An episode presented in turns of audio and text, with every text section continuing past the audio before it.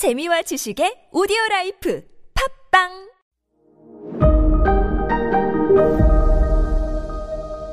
네, 여러분 안녕하십니까. 역사 스토리텔러 썬킴 인사드리겠습니다. 아크바르가 나이가 18살 되자, 18살이 되자 친정을 선포를 하고 가장 큰 걸림돌이었던 바이람을 제거를 해버려. 이제 모든 권력은 다 아크바르가 손에 쥔 것인가? 아니, 아니, 아니, 아니, 아니요. 형제들, 특히 이복 형제들이 엄청 많았어요.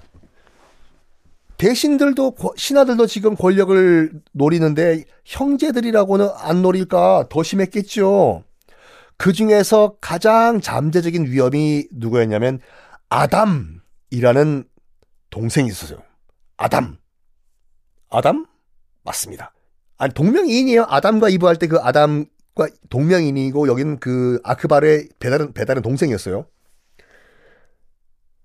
어떻게 없애는 줄 아십니까? 아크바르가 이 아담이라는 잠재적 그 경쟁자를 어느 날 성벽에서 밀어버려요. 아담아, 이리 와라. 네, 형. 불렀습니까? 너 저- 저기 하늘 좀 봐봐. UFO다. UFO요? 에이, 퓨- 아! 정적 없애는 방법 참 잔인하지만 간단하죠. 이런 식으로 자기의 권력의 걸림돌이 된다고 하는 사람들은 이런 식으로 밀어 죽이고 다 죽이고 쫓아보내고 너 메카로 가라고 약간 step by step 자기 권력을 강화를 해 나가요. 자, 이제 아크바르. 아크바르는 역사에서 이 무굴 왕국, 무굴 제국에서 엄청난 정복 왕으로 기록되고 있습니다. 거의 지금의 인도의 그 형태를 거의 이 아크바르가 땅을 넓히거든요. 일단은 서쪽 서북 지역을 쳐들어 올라가요. 어디?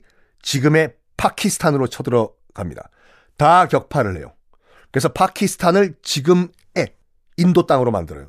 원래 파키스탄이 인도 땅이었어요. 나중에 설명드리겠지만 어, 종, 힌두교와 이슬람교 갈등으로 원래 인도 땅이었던 곳이 파키스탄으로 독립한 거예요. 하여간 요때 아크바르가 파키스탄, 지금의 파키스탄 지방을 무굴 제국 땅으로 만들어요. 여기에 또 만족하지 않고 이번에는 동북쪽을 치고 올라갑니다.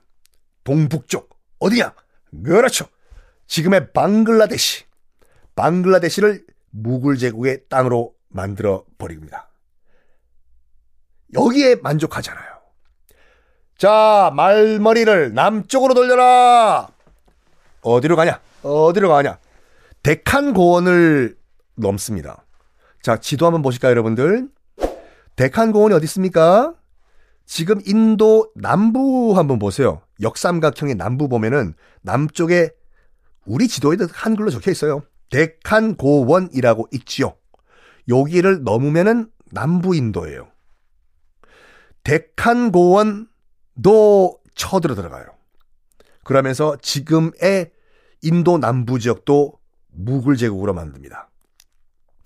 제가 인도사도 지금 꽤 오래 했는데 지금까지 했던 인도사 가운데서 가장 최대의 땅을 이- 무굴 제국, 그러니까 인도 땅으로 만든 사람이 바로 아크바르 황제였어요.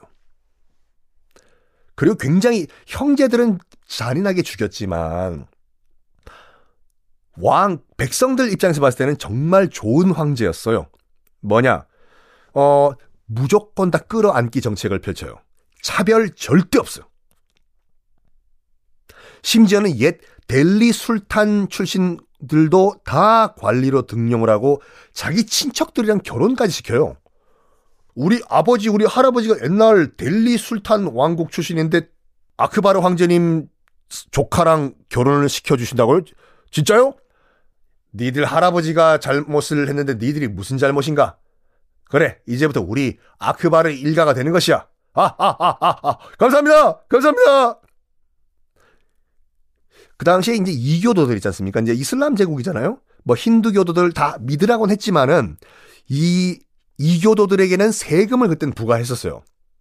아, 힌두교 신자들 뭐 다 좋아요. 뭐 힌두교 믿어요. 3억 3천 명 신 믿고 시크교, 자이나교, 불교 다 믿어요. 단 세금은 내시면 됩니다. 라는 주의였는데 이 아크바르 황제는 세금도 없애버려요. 진짜요? 이제 힌두교도 믿어도 되고 세금도 안 내도 됩니까? 아, 그렇습니다. 이교도들에게 부과하는 세금 오늘부터 없애겠습니다. 어떤 국가의 지도자라고 하더라도 지금 뭐 우리나라도 마찬가지지만 세금 깎아주면 그게 최고죠. 솔직히. 야, 인기 폭발합니다. 아크바르 황제요. 그리고 사티 제도를 처음으로 엄격하게 법으로 금지를 시켜요. 아크바르 황제가. 사티? 사티가 뭐지? 아, 그거 있잖아요. 그 힌두교 관습 가운데서 최악의 관습. 남편이 죽었을 경우에 힌두교는 다 매, 힌두교는 매장 없어요. 다 화장이에요. 어, 남편이 죽었을 경우에 남편 시신을 화장할 때 살아남은 부인도 산채로 불구덩이에 집어 던져버리는 제도가 사티 제도라고 최근까지 있었어요. 이거를 법적으로 엄금해버려요. 아크바르 황제가. 앞으로 절대 사티하다 걸리면 엄벌이 찬다! 그리고, 야 이건 정말 대단한 것 같아. 아크바르 황제가 일부 다처 제도를 없애버립니다. 에? 에? 와우! 원래 이슬람은요, 코란에 명시가 돼 있어요. 일부 다처제 하라고. 어, 이건 말씀드릴게요.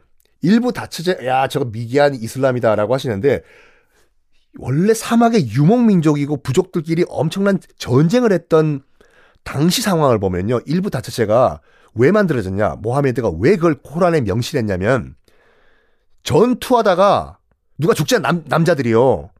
그러면 사막 한복판에서 형수, 남편이의 형수, 동생 재수 씨, 옆집 아주머니 죽잖아요. 남편이 없으니까 사막 한가운데서 뭐 사막 퍼먹어요. 내가 무슨 개미 할게요.